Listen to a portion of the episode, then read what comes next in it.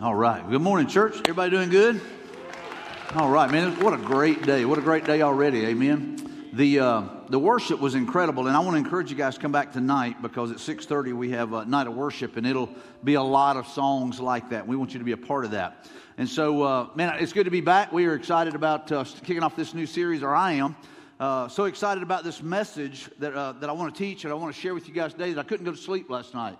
You know, I'm sitting there, I'm laying in the bed and I'm praying about it and I'm thinking about it and then I'm preaching it and I kind of get a little bit worked up and I was like, man, I can't go to sleep. So I had to go take a Tylenol PM. So hopefully I'm not slurring right now. I'm just saying. So I had to go get something to help me sleep. But I'm excited about this message. And I love what Pastor Nate taught on last week, the Shema. And talking about that there is one God, that right, there's one Lord. And, man, that we're to love Him with everything that is in us, that all that we have, all of our love, love Him with all of our heart, mind, soul, and strength, everything that's in us. That's what we're supposed to do. And so I love the opportunity today to be able to talk about God's love for us. You know, we're to love Him with everything that's in us. And, you know, and if we love Him, then we should love what He loves. Wouldn't y'all agree with that? We should love what He loves. And so I hope that today as we look at the Scriptures, as we look at the gospel, that you're going to go, you know what, I begin to see or I understand what God is really about, what his nature is about. Man, He is a loving God. He is a forgiving God. And He wants a relationship with every one of us. Every song that we sang today was pointing to that same thing, the same gospel. And so this new series we talk about, Ducks in a Row, really what Ducks in a Row means is kind of getting ready for something. It's to get everything properly organized, ready, and prepared. You know, it's, hey, everybody's getting ready to go back to school this week, maybe, and, you know, the moms and dads are like, hey, listen, it's time to get our schedules back in order. You know, we're not going to be Free Willy anymore. It's going to be, hey, listen, we're going to try to get everything back and kind of in an order or structure, get our ducks in a row. Now make sure we got supplies together, make sure everything's ready, right? Make the right clothes or shoes or whatever you might need. So you're trying to get ready for that. So one of the things that we do is we're always asking, you know, God, we want to be ready for the next person, the next opportunity for us to do ministry and to literally impact and influence our community for the cause of the gospel, right, for the cause of Christ. So that we're always asking that question as a church. And so I wanted to kind of share with you why we exist as a church. So Journey Church exists to reach people who are disconnected from God and lead them to become fully devoted followers of Christ. It's real easy to just kind of say that and say, hey, that sounds good, but I want you to look back up here. It says exist. That's why we exist as a church. We don't meet just to, hey, let's do church. Let's just worship and let's just have a good time and let's go home with a kind of a feel good and let's go home and be okay with that being enough. That is not why this church exists. I want to be clear. This church was planted. This church was planted to reach the unchurched, the unsaved, to go after the lost. I mean, that's why we planted Journey Church. And we didn't want to just suck people out of other churches that were mad at their pastors or mad at their church or whatever. That is not what we're about. I'll be honest with you. When we do our Connect class, we were just promoting it. Whenever I look at the Connect class and I go, hey, listen, man, it's mainly Christians that are joining Journey. I'm going, hey, listen, maybe we're off target. Maybe we're missing what we're about. And if we're just swapping sheep with other churches, I'm just telling you, that's not why Journey Church was planted. We were planted to go after the unchurched, the unsaved. And so there's plenty of churches that, man, if you want to swap sheep, I mean, they're good with that, but I'm not. And I'll be honest with you, it's just not my heart. And so my heart is, hey, man, how do we reach the unchurched, the unsaved? How do we reach them? So that is why we exist, is to reach them. And here's the thing, it doesn't end there, but what does it say? It says that are disconnected from God, lead them to become fully devoted followers of Christ. We want to see discipleship take place. And really all that is, you know what that is? That is the Great Commission right there. That's what Jesus said. He says, hey, go and make disciples. You know, tell everybody what you've learned. Tell everybody about me is what he's saying. And then teach them everything that you've learned. And so every one of us, every believer in this room, now there's nothing wrong with being a part of the church. Some of you guys are going, well, hey, man, we joined. We're already Christians. If you want to be on this mission, then come on, right? Let's go do this together. But the thing we've got to be willing to say, hey, listen, are we on target? Are we hitting? Like if I'm shooting something, if I'm shooting a gun, I love to shoot guns and I love to hunt and all that kind of stuff.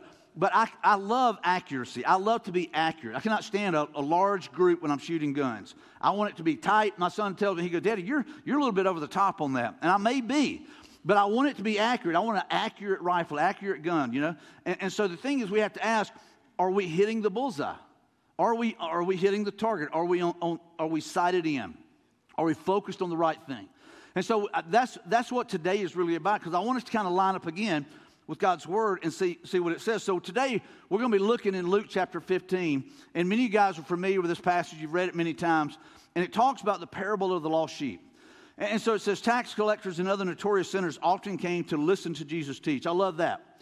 So look at that. It says, the tax collectors and other notorious sinners. Kind of like, these are some rough people. These are some pretty bad dudes, you know what I'm saying, that are showing up to hear Jesus teaching. And so they're showing up, and the tax collectors, and we often go, why is it such a big deal for the tax collector? Just to kind of give you a little bit of history on that and background, the tax collectors in the day when this was written were people that were, they were people that were Jews that had literally paid the Roman government a little bit of money so that they could tax their friends, their relatives, their people. They were almost considered as traitors. They were traitors to the Jewish nation. And so they would literally pay the Roman government so that they could tax everybody else and literally take as much as they could get off the people and then pay it back to the Roman government so that the Roman government could terrorize them, could literally beat them, control them, crucify them. That's why the crucifixion was such a big deal. They could do whatever they wanted to. And so these tax collectors were like, they were literally like the scum of the earth to the Jewish people. And so they were coming to hear this teaching that Jesus was sharing. And man, they wanted to hear more and more. If you've seen any of The Chosen, you've seen Matthew, the tax collector. That was the one that they were like, hey, they had an issue with him, right? The other people had an issue with him, but God changed his heart. And it says other notorious sinners. And we often want to quantify sin. We'll say, well, that's a really bad sin, or this one's kind of a little sin, or that's a little white lie, whatever. But God says sin is sin, right? But we as people often go, well, that's a sin up here, that's a sin down here. It's all sin in God's eyes. So let's keep moving. I've got a lot of ground to cover today. So I got to talk fast. Y'all got to listen fast, all right? So this made the Pharisees and the teachers of religious law complain that he was associating with such sinful people, even eating with them. I mean, here's Jesus, the Son of God. Here's Jesus, who is God in flesh, who is hanging out with notorious sinners and even tax collectors. And so these religious people, these churchy people, if you will, were going like, man, I don't know about that. I don't know about that. This past week, we were in a trustee meeting. We have trustees that kind of oversee the finances of the church and try to make sure that we're doing things above reproach and making sure that we're making the most of every penny and that we're able to fund and support that mission that we talked about, why Journey Church exists. And so we were sitting in there, and I heard someone say, they said, in Montgomery, it's been a rough week. There's like 4 shootings in Montgomery this week. And in my mind, this is where I went. I was like, you know what, man, those people need Jesus. Those people need Jesus. Not just the people that got shot, but I'm talking about the people that did the shooting, right? They need Jesus in their life. They need to hear the gospel. They need to know that, there's something better. There's a different world out there. There's a good thing for you. There's a love that can change you from the inside out, and it'll change what's important to you. And so for me, that's where my mind went. And we're in there, and we're trying to figure out financially how to do some things here at the church that, it's just going to take being a little bit creative for us to make these things happen. But the reason we're trying to do these things is so we can reach as many people as possible with the gospel. And so these religious people were having a problem with that. And I'll just tell you this, there's some of you that are probably sitting there thinking right now, or maybe some of you watching online going, why would you worry about them? Because they're somebody's someone. You know what I'm saying? They're somebody's child. They're somebody's son. They're somebody's daughter, whatever it might be. Mom, dad, aunt, uncle, whatever it might be, a brother, sister. They mattered. They mattered to God. And so these sinful people had a problem with the fact that Jesus wanted to hang out with these sinners. So Jesus told them the story. He says, if a man had 100 sheep and one of them gets lost, what will he do? Won't he leave the 99 others in the wilderness and go to search for the what? The one. He'll go after the one that is lost until he finds it. And so what Jesus is telling is, and we're going to go through 3 different stories here today, and we're going to, like I said, it's a lot of ground to cover, but it's Jesus' fault because he told it. And so the thing is he's talking about 3 different stories, same point, same theme, as he's moving through this. And so he's wanting them to understand it. He's telling this story from 3 different angles so that hopefully everybody there hearing that's going to understand what the Father's heart is really about. And it's about reaching those that are far from God.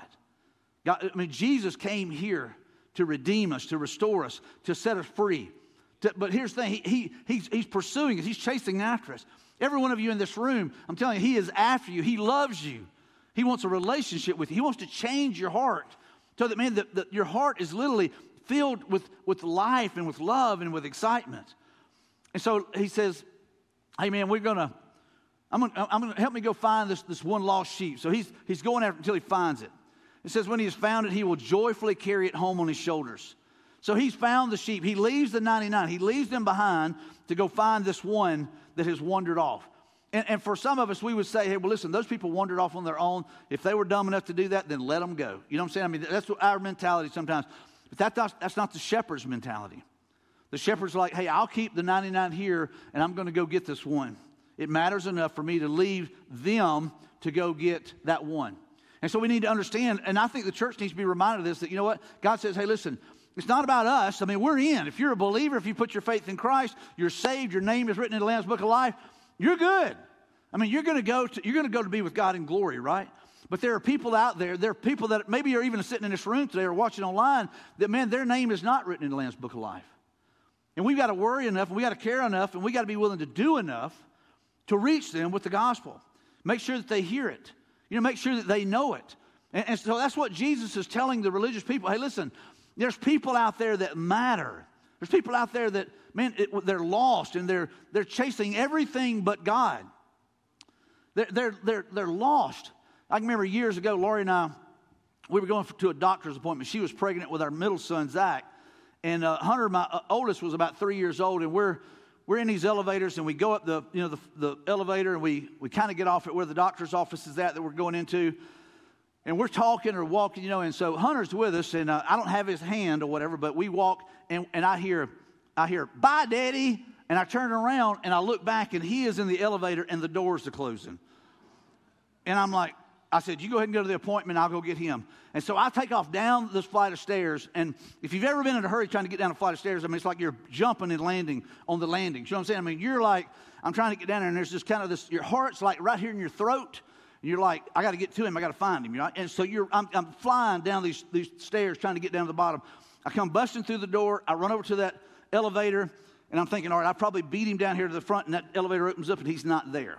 Your throat, you're just like, ugh. And so there's that, I'm quickening, I'm starting to get a little shaky. I'm like, all right. So I go to the security desk and say, hey, listen, did y'all see a little boy come out? And I told him what he was dressed like, you know, and I'm like, hey, man, did you see it? And they said, we hadn't seen the little boy. I'm like, all right. And so I go over to this other area, like information booth. I asked them, they hadn't seen anything. I'm looking around, and I'll just tell you this right now. If I'd have found him with somebody, it wouldn't have been good for those people. You know what I'm saying? I mean, I was in daddy bear mode, you know, like somebody better not have him. And so it's fight mode right now. So all of a sudden I start running back up the steps, and I'm going to every floor, and I'm knocking on the door of every office, and I'm like, hey, listen, have you guys seen a little boy? Because you didn't have like an Amber Alert or anything like that back then, or be able to say, hey, listen, we got a code, whatever. And so I am flying, and I'm going out, knocking on every door, and I get up to whatever it is, third or fourth floor, and this lady goes, he's in here, come on in. And it was like, whew, I could breathe. Man, so what I did is I went and armed him up. And when I come around the corner, he goes, hey, Daddy, and he's over there coloring. And I'm like, dude, I just armed him up. See, I thought he was lost, and I didn't know what had happened. I didn't know where he was at. And so that's the way that God is with us. He knows where we're at, but, man, he wants to arm us up. He wants to put his arms around us. He wants to hold us. And he goes, hey, welcome home. So I armed him up, and I'm walking back, and I'm toting him back upstairs, and I'm kind of getting everything back together. You know, and I take him back up to where his mom's at, and we're sitting there, and we're like, hey, dude, don't ever do that again. There's that part of me, I want to wear his butt out. You know what I'm saying? I mean, if you're a parent, you understand. I want to wear his butt out. But I'm not doing it at that moment. I'm not doing it there. But we had a serious conversation about, hey, listen, dude, when we step off an elevator, we need you to be with us. I want you to be with us wherever we go.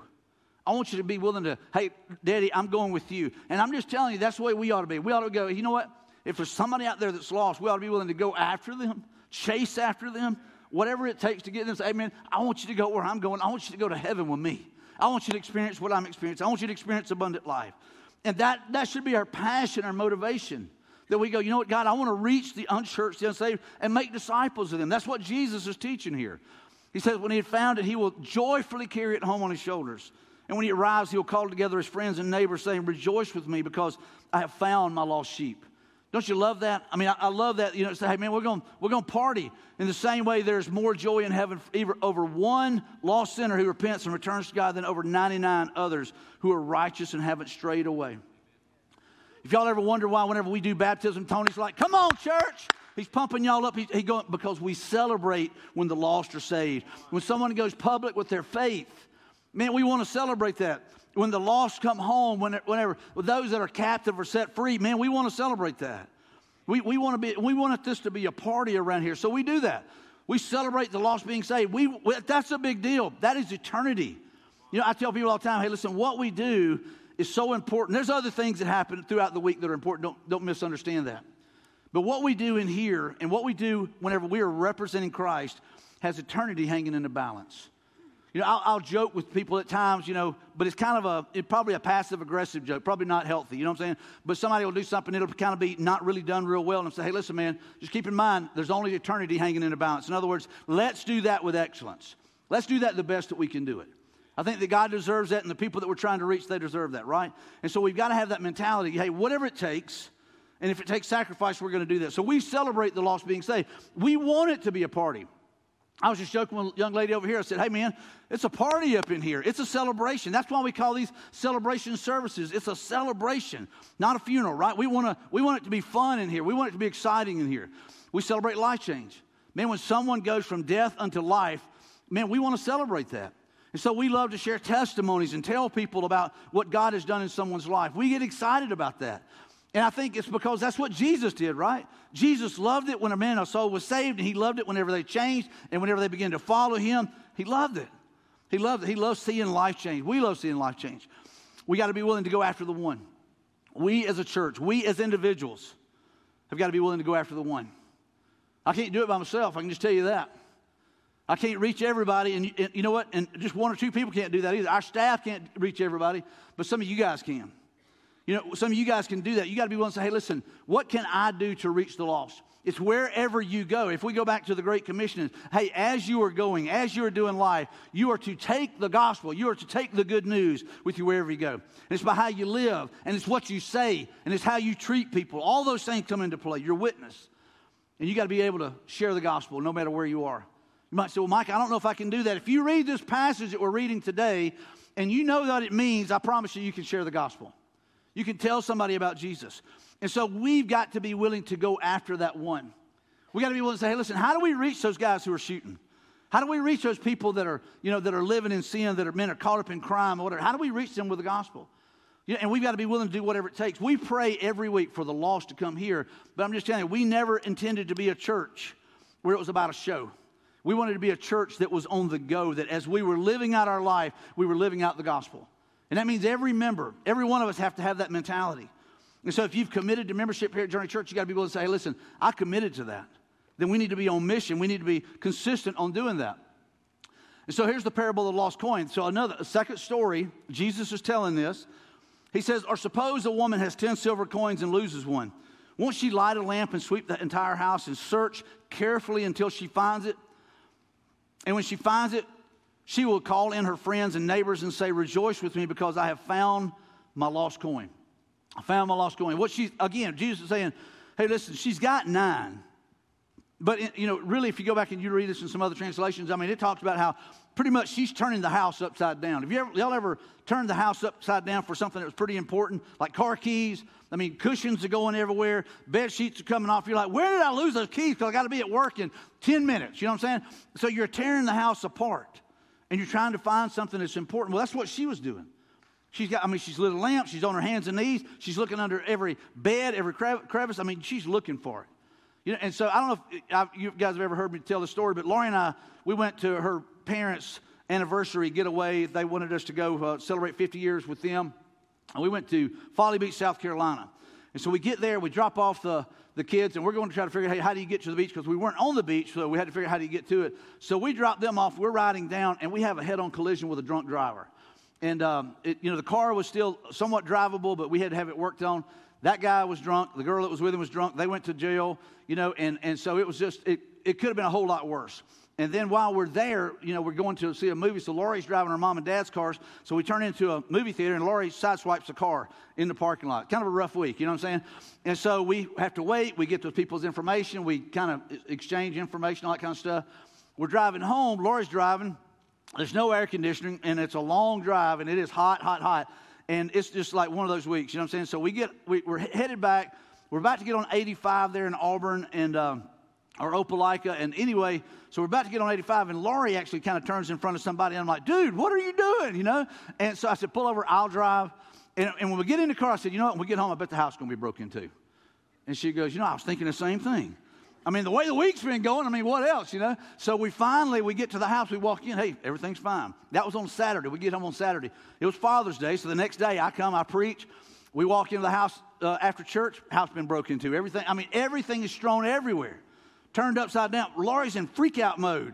You know, and for ladies in the room, y'all understand that. I'm like, hey, it's all right, it's okay. You know, and she's like, no, it's not okay. But everything is just strewn everywhere. Well, that's a pretty good picture of what this lady's doing for this coin. I mean, she's turning everything upside down to find this coin. And she's going, you know what, I've got to find it. And for a lot of people, they would say, well, you got 9 more. Maybe for the religious people, they'll say, well, you know, we got enough people to fill up the church. I mean, this is 9 o'clock. We got a pretty full service. 10:45 last week, it was slammed. And we go, well, you know what? We got enough people here to do church, but we've never been about just doing church. You know what I'm saying? I mean, that's not what this church was planted for. But it's about going after the unchurched, the unsaved. It's about making disciples. It's about watching people grow up and experiencing life change. That's what we're about. And so in the same way, there's joy in the presence of God's angels when even one sinner, repents, comes home. And so, listen, I mean, Jesus is telling 2 stories here. Hey, these are important, but this is what matters to God. This is what matters to God. It's people. It's not stuff. It's not things. So here's a good question. Are you willing to turn your whole world upside down for just one more? Are you? Am I willing to turn my whole life upside down for the cause of one? You know, am I willing to change maybe how we live so that we can invest more in the kingdom of God?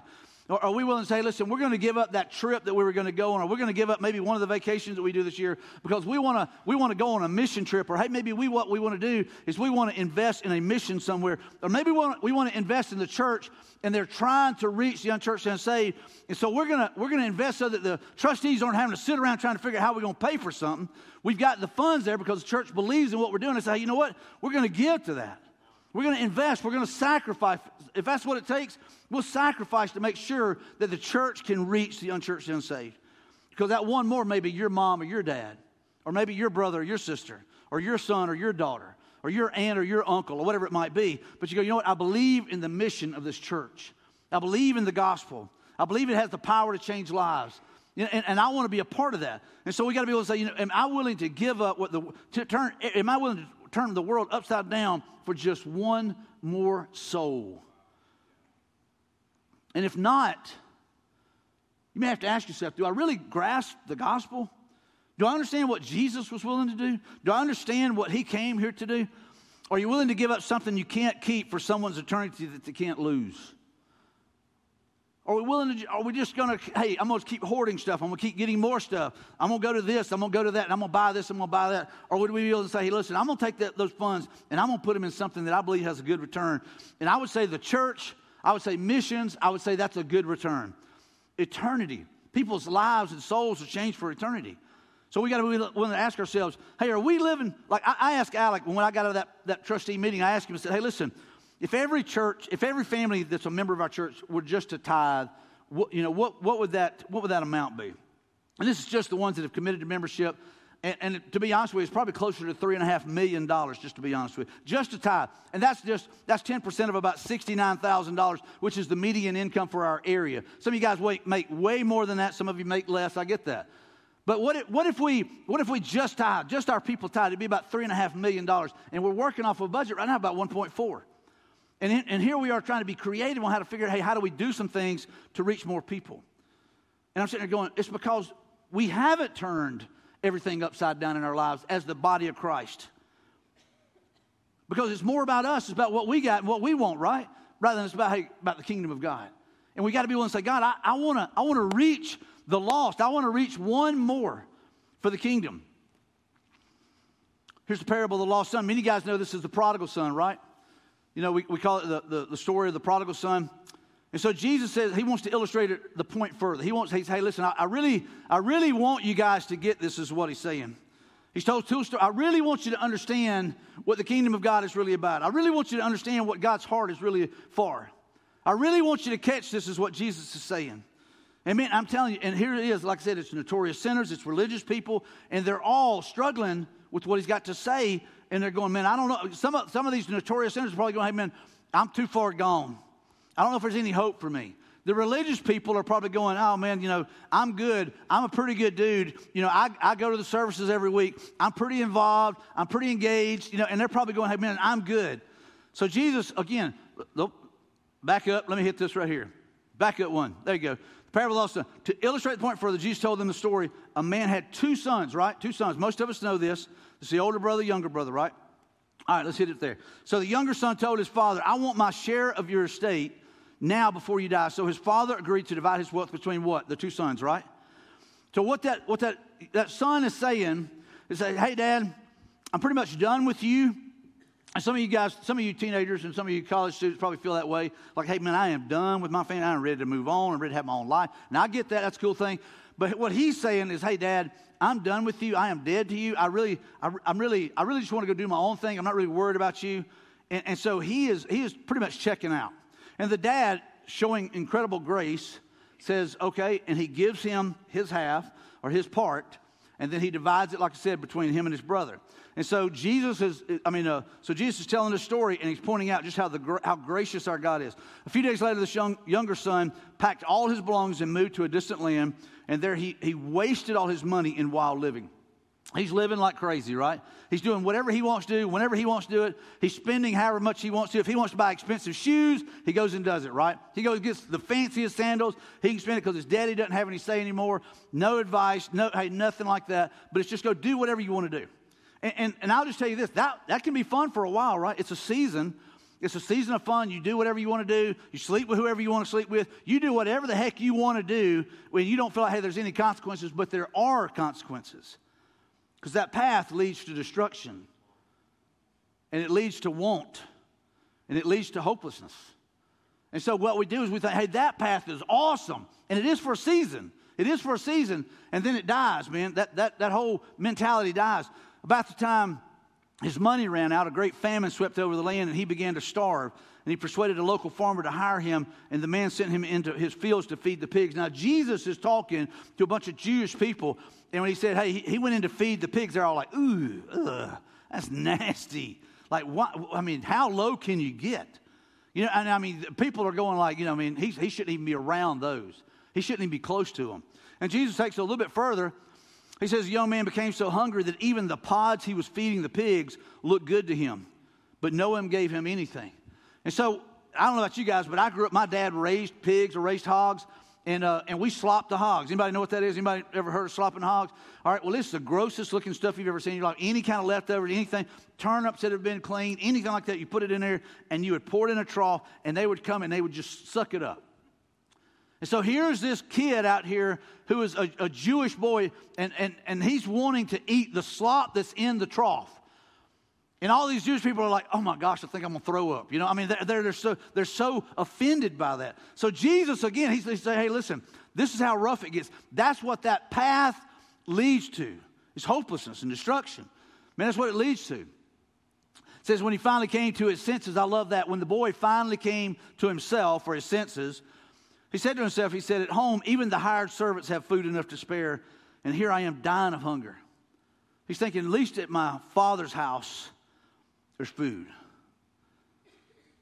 So he came to his senses. He realized, you know what, man, I'm at the bottom of the barrel. And I'll just say this, there may be some of you here in the room or some of you online that you feel like, you know what, man, that's me. I'm at the bottom of the barrel. I don't know if it can get any worse. And what we could learn from the young brother here is to go, my father's house has food. If we could just get our mind around the fact that the father has something for us. He has a plan and a purpose for us. He has incredible food. But man, he is filled with love. He says, I'll go home to my father and say, Father, I've sinned against both heaven and you, and I am no longer worthy of being called your son. Please take me on as a hired servant. And I love this picture here that we see is the son's just trying, he's kind of rehearsing, hey, this is what I'm going to say to my dad when I get back. you know, he's kind of working it out in his mind, and so he's thinking about how he's going to say it. And so what's he doing? It's like, this is what a lot of us as Christians want to do. He said, hey, man, maybe I can earn my way back in. Maybe I can earn salvation. You know, that's works, right? You know, maybe if I could do enough good deeds, enough works, maybe Dad would let me back in. If I'm just a servant, if I just serve him, if I serve the people around him, then maybe those works will get me in. Maybe those will get me back in good standing with my Father. And that's the way we often live. Well, maybe if I just do this, or I do this at the church, or maybe if I put a little extra in this week in the offering, then maybe God will be okay with me. And so what that is works. It's not about faith. It's about works. You're trying to earn your salvation. And all you do is you cheapen the cross when you do that. You cheapen the cross of Christ. Jesus hung on that cross for you and for me to bleed out his precious blood that we might be redeemed, saved, and set free. And we're to live in that, right? And so he goes, man, I'll just earn my way back in. So he returned home to his father. And while he was still a long way off, his father saw him coming, filled with love and compassion. This is the father. He ran to his son, embraced him, and kissed him. You know I can always get a visual in my mind of what that looks like. And so, you know, the father, you know, maybe out in the yard or maybe sitting on the front porch, whatever. But, anytime somebody stepped out in the road, he would always look to see, is that my son coming home? Longing for that son to come home, right? Longing that maybe one day he'll come home. Praying, God, bring him home. God, I want him to come home. And so the father is filled with love and compassion. That's a picture of our Heavenly Father. He's filled with love and compassion for you, for me. You know, we've wandered off in our own stupidity. We've gone off and done things that are just ridiculous. We've embarrassed our Father, but yet he shows compassion and love towards us. But he ran to his son, he embraced him, and he kissed him. Now, again, some of these Jewish people standing around and going, man, he was feeding pigs. He wanted a pig slop. And this father, who was this righteous man, is kissing his nasty son. But if you're a parent, you know what that's about. Man, you're just glad they're right. You know, you're glad they're home. And so these Jewish people, these religious folks, are taken back. His son said to him, Father, I have sinned against both heaven and you, and I am no longer worthy of being called your son.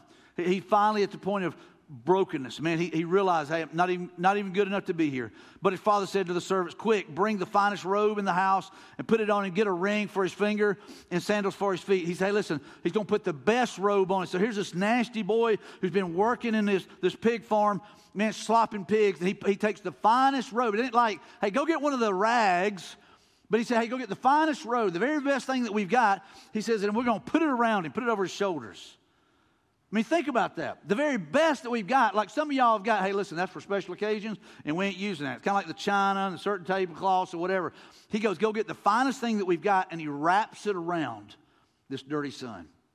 He's kissing on him. He wraps it around. He puts a ring on his finger. Hey, you're part of the family. It's a signet ring that, hey, you're part of the family. You're adopted in. You're brought in to the family. And so the son is here. He's sitting here just trying to rehearse. And, hey, maybe I can become a servant. And he said, hey, man, put the finest robe on him. Put a ring on his finger. And put sandals on for his feet. And kill the calf we have been fattening. We must celebrate a feast. With a feast, for this son of mine was dead and is now returned to life. He was lost, but now he is found. Come on. Woo! Come on, church. The party began. Right? The party begins. So the father humiliated himself. By running to the son, he humiliated himself. So the father humiliated himself by sending his son Jesus to the cross for you and for me. He hung there for you and for me, humiliated. We always see this little thing tied around him. He hung there most likely naked, completely naked, pulling up to breathe and just be able to breathe this and saying, Father, you know, this is the sacrifice that I'm willing to do for all of these people. Jesus went to the cross for you, for me, for the guy who did the shooting this week in Montgomery, for the people who got shot in Montgomery, you know, for your aunt, your uncle, your brother, your son, whatever it might be. I mean, that's what Jesus came for. That's what the church should be about. And so we got to be saying, you know, Lord, if we have to humble ourselves in order to meet the needs of the people around us, then let us not make it about us, not about our comfort. I mentioned that. You know, our services continue to get full, and which is a God thing and a good thing. And we talked about having to go to 3 services. And there's been a little bit of pushback. People going, well, you know, I don't know if that's going to change my schedule up. It's not about you. You're in, right? Hopefully you're in. So it's not about you, but it's about making room for one more. It's about making space. It's about saying, hey, listen, if it takes a little bit of sacrifice on a Sunday morning for us to reach one more soul for the kingdom of God, then it's worth it. We got to have that mentality. It's not about me. We may have to humiliate ourselves. We may even have to give above and beyond. He covered the Son with the finest robe. You know, I love this. This is imputed righteousness. This is a picture of that. You know, it's imputed righteousness. When Paul develops the doctrine of justification by faith alone, he is saying that when God counts somebody righteous on the basis of faith, it is not because he looks at them and sees that they are inherently righteous. He doesn't look at you or me and he goes, man, that's a righteous guy right there. He doesn't see that. But what he does, and I love this next part, this is R.C. Sproul that said this, rather they have been clothed by the imputation or transfer of the righteousness of Christ to that person by faith. So when the father runs out there and he arms up his son, see, a lot of the Jewish guys that were standing around were probably thinking, that boy, according to Levitical law, probably needs to be stoned because he dishonored you, he has embarrassed you, he has humiliated you, but the father just arms him up, puts his arms around him, puts the robe on him. It's the righteousness of Christ that's applied to our lives. That's the reason we are able to have salvation, right? Woo, come on. That's good stuff. That's good preaching, whether y'all like it or not. Meanwhile, the older son was in the fields working. When he returned home, he heard music and dancing in the house, and he asked one of the servants what was going on. So here's the older brother. This is really the religious people, to be honest with you. This is how we can be. We're like, what's all this about? Your brother is back, he was told, and your father has killed the fattened calf. We are celebrating because of his safe return. So everybody else is celebrating, but there are some that were like, you know, I don't know if those people ought to be in here. I don't know if we ought to be going in those rough areas.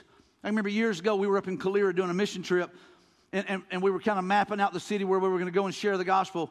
And this one guy said, I don't know if we need to go in there. That's kind of a rough area. And this guy that was with me, he's kind of the wild man of ministry. He said, hey, listen, where sin abounds, grace abounds, all the more I'll go. And he led 2 or 3 people to Christ in that area that day.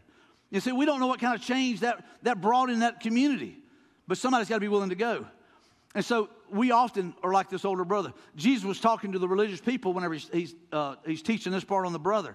Because a lot of times we're the self-righteous. We're the ones that are kind of looking around going, well, you know, I don't know if we should be doing this.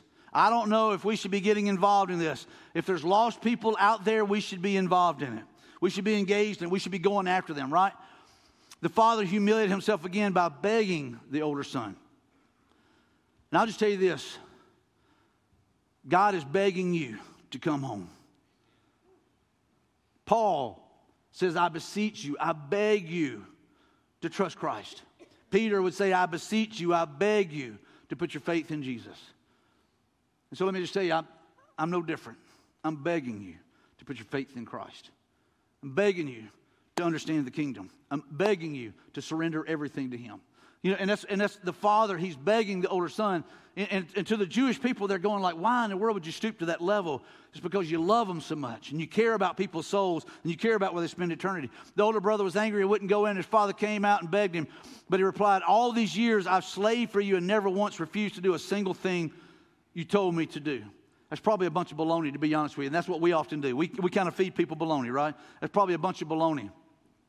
And in all that time, you never gave me even one young goat for a feast with my friends. We know that's a lie already, right? Because the father had divided it between the two brothers. And because he's the older brother, you know what? He got twice as much as the younger brother. That's just the way it was in those days. And so we know that he got everything. And that's what the father says. He says, yet when this son of yours comes back and after squandering your money on prostitutes, you celebrate by killing the fattened calf? He can't believe that you're celebrating this nasty dude getting saved, coming home. You know, and sometimes we look at it and we go, man, I don't know. We get judgmental. We go, I don't know. And we got to be willing to go, you know what? God can change anybody. He can save anybody. He can use anybody. If he can use me, I promise you, he can use anybody. He already had everything. The son had everything. Everything had been given to him, right? It had already been divided between him. He had everything. He was full of self. Even when he asked, he said, you never gave me anything for me and my friends. And some of us are like that, aren't we? We want to do, what's in this for me? You know, I think about using our spiritual gifts. There are times that, you know, your spiritual gifts are given to you to help build up the body of Christ. But it's oftentimes that, hey, listen, I need to use my spiritual gifts for me. Kinda. But it's really for others. It's really to help build up the body of Christ. It's really to change things around us and to see the kingdom of God expanded. And it's so that God is glorified and honored. It's not really about us getting recognized or attention. It's about us serving the people around us. And so he was full of self. It was all about him. His father said to him, "Look, dear son, you have always stayed by me. And everything I have is what? It's yours." He says, "Everything I have is yours." We had to celebrate this happy day. I love the Father. He said, we had to celebrate. Jesus telling these religious people, we had to celebrate. The lost came home. My son was dead. Now he's alive.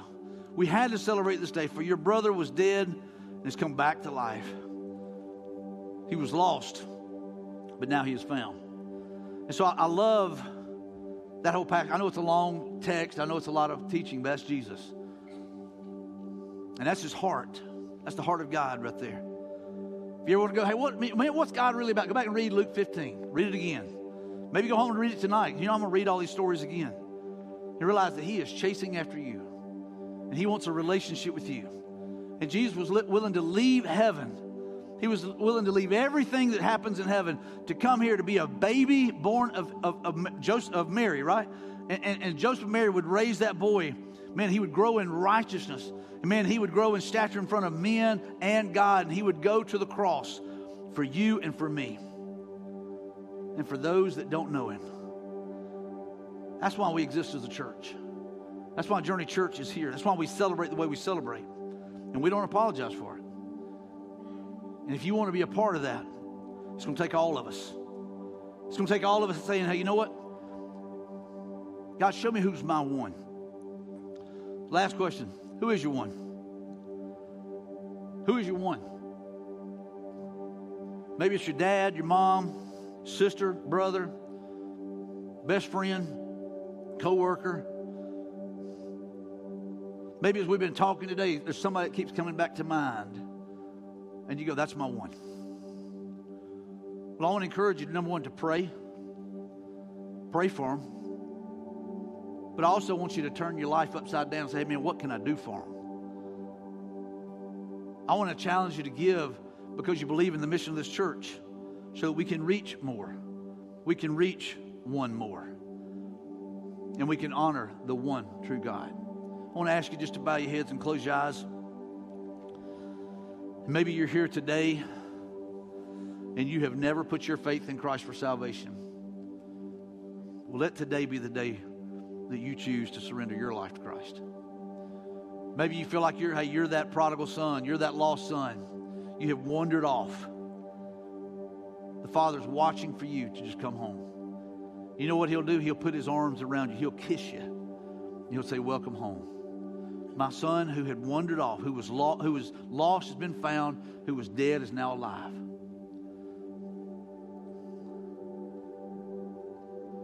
Maybe you're watching online. You go, Mike, that's me. I need Jesus. Just think about that. Jesus left everything to come save you, to redeem you, to pay for your sins. And it's not you earning it. Don't try to earn salvation. Just receive it. It's a gift. Surrender. Say, Jesus, here I am. I give you my life. And let him change you from the inside out. If that's you and you want to give your life to Christ, I want to lead you through a simple prayer. It's not the prayer. It's not the words so much as it is what you do in your heart. But I want to encourage you to put your faith in Christ. All the faith that you have. You can say, Mike, I don't have a lot of faith. Hey, it's going to take all that you got. You say, Jesus, I believe that you came to this earth to save me and all who would come to you by faith. So Jesus, will you come into my life? Will you be my leader? Will you be my Lord? Jesus, I'm not trying to earn it. I just want to receive your gracious gift of eternal life. You did everything. But I give you my life. And I want you to live in me. And I want you to live through me. And I want to reach others with the same message.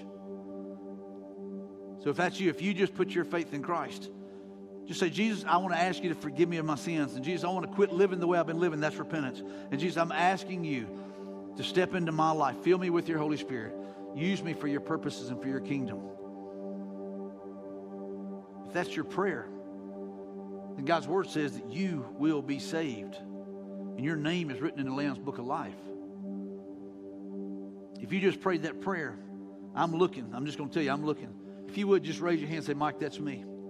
I just prayed that prayer with you. I just prayed to receive Christ. Anybody in the room? Just raise your hand high. Anybody? Maybe online you made that decision. Man, if you don't mind, text that. Hey, my decision, this is what I did today. I prayed that prayer. We continue to see more and more people watching online that are putting their faith in Christ. If you did, we want to know. We want to celebrate with you. But, you know, I believe there's a lot of believers that are sitting in this room that, man, you need to deal with the, you know, maybe some heart issues. Maybe God's broken you today over the fact that you're not broken over the lost. Maybe he's calling you to an altar, to get on your knees. Maybe he's calling you to turn your life upside down so that lost people hear the gospel. Maybe he's calling you to give something up. Maybe he's calling you to finally tithe for the first time, to trust him enough to tithe. The question is, will you respond to his call? Father, I thank you for meeting with us today. God, I thank you for the gospel. I thank you for Luke chapter 15. I thank you that you are the one true God. And there is one way to a relationship with you, and that's through the person of Jesus Christ, your one and only Son.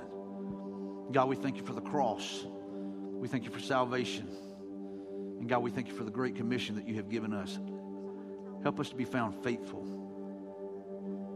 to live that out every day as an individual and as a church. In Jesus' name we pray. If you would stand all across the room, everybody stand. You respond as the Holy Spirit leads you. The worship team will lead us through a song response.